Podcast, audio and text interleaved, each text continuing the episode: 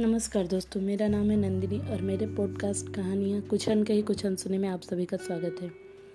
आशा करती हूँ आप सभी स्वस्थ और सुरक्षित होंगे। इसी शुभकामना के साथ चलिए कहानी को आगे बढ़ाते हैं। मोटे राम, ऐसा न कहिए सरकार, वकील साहब नहीं है तो क्या हुआ?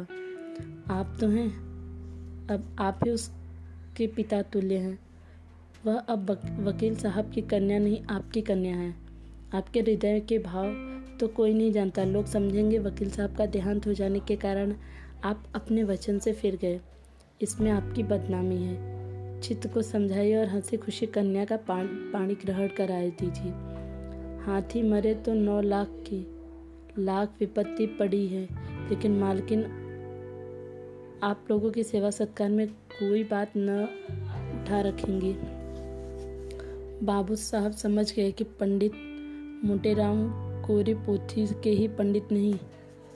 वरन व्यवहार नीति में भी चतुर हैं। बोले, पंडित जी हलफ से कहता हूँ, मुझे उस लड़की से जितना प्रेम है, उतना अपनी लड़की से भी नहीं। लेकिन जब ईश्वर को मंजूर नहीं तो मेरा क्या बस है? वह मृत्यु एक प्रकार की अमंगल सूचना है, जो विधाता की ओर से हमें मिली है। यह किसी आने वाली मुसीबत की आकाशवाणी है। विधाता स्पष्ट रीति से कह रहा है कि यह विवाह मंगलमय न होगा। इसी दशा में आप ही सोचिए, यह संयोग कहाँ से उचित है? आप तो विद्वान आदमी, सोचिए, जिस काम का आरंभ ही अमंगल से होता उसका अंत मंगलमय हो सकता है। नहीं, जानबूझकर मक्खी नहीं निकली जाती। समझन साहब को समझाकर कह दीजिए, मैं उनकी आज्ञा पालन करने को तैयार हूँ, लेकिन इसका परिणाम अच्छा न होगा। व्यर्थ में स्वार्थ के वश में होकर मैं अपने परम मित्र की संतान के साथ यह अन्याय नहीं कर सकता। इस तर्क ने पंडित जी को निरुत्तर कर दिया।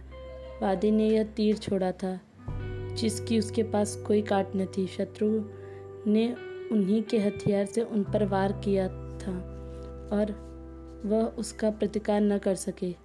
वह अभी कोई जवाब सोच ही रहे थे कि बाबू साहब ने फिर नौकरों को पुकारना शुरू किया। अरे, तुम सब फिर गायब हो गए। झगड़ू, छकौड़ी, भवानी, गुरदीन, राम गुलाम। एक भी नहीं बोलता। सबके सब मर गए। पंडित जी के वास्ते पानी वानी की फ़िक्र है। न जाने इन सबों को कोई कहाँ तक समझाए। अकल छू तक नहीं गई। देख रहे हैं कि महाशय दूर से थके मांदे चले आ रहे हैं, पर किसी को जरा भी परवाह नहीं। कि पानी वानी रखो। पंडित जी, आपके लिए शरबत बनवाओ या फलवहारी मीठा मंगवाओ? राम, मिठाइयों के विषय में किसी प्रकार का बंधन स्वीकार न करते थे उनका सिद्धांत था कि घृत से सभी वस्तुएँ पवित्र हो जाती हैं। रसगुल्ले और बेसन के लड्डू तो उन्हें खासा प्रिय थे, पर शरबत में उन्हें रुचि न थी। पानी से पेट भरना उनके नियम के विरुद्ध था सकुचाते हुए बोले शरबत पीने की मुझे आदत नहीं, मिठाई खा लूँ, खा लूँगा। भाल फरहारी न?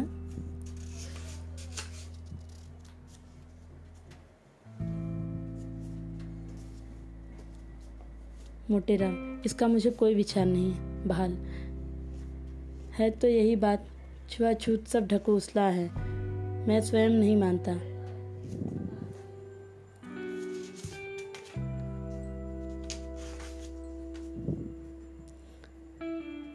अभी तक कोई नहीं आया। छकौड़ी, भवानी, गुरदीन, राम गुलाम, कोई तो बोलो।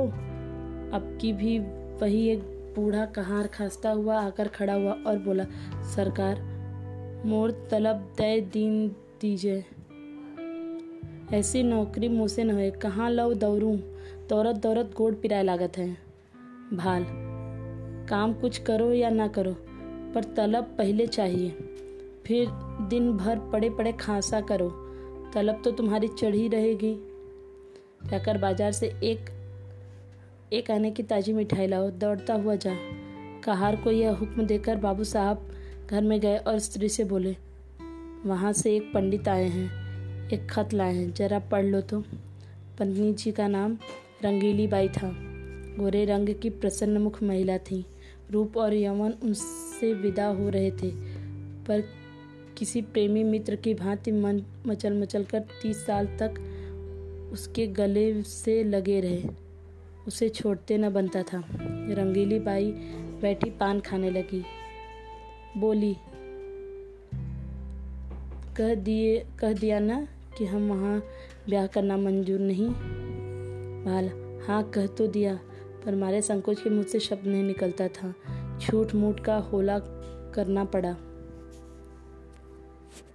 रंगीली साफ़ बात करने में संकोच क्या। हमारी इच्छा है, नहीं करते। किसी का कुछ लिया थोड़ी है। जब दूसरी जगह दस हज़ार नगद मिल रहा है तो वहाँ क्यों करूँ? उनकी लड़की कोई सोने की थोड़ी ही है। वकील साहब जीते होते तो शर्माते शर्माते पंद्रह बीस हज़ार दे मरते। अब वहाँ क्या रखा है?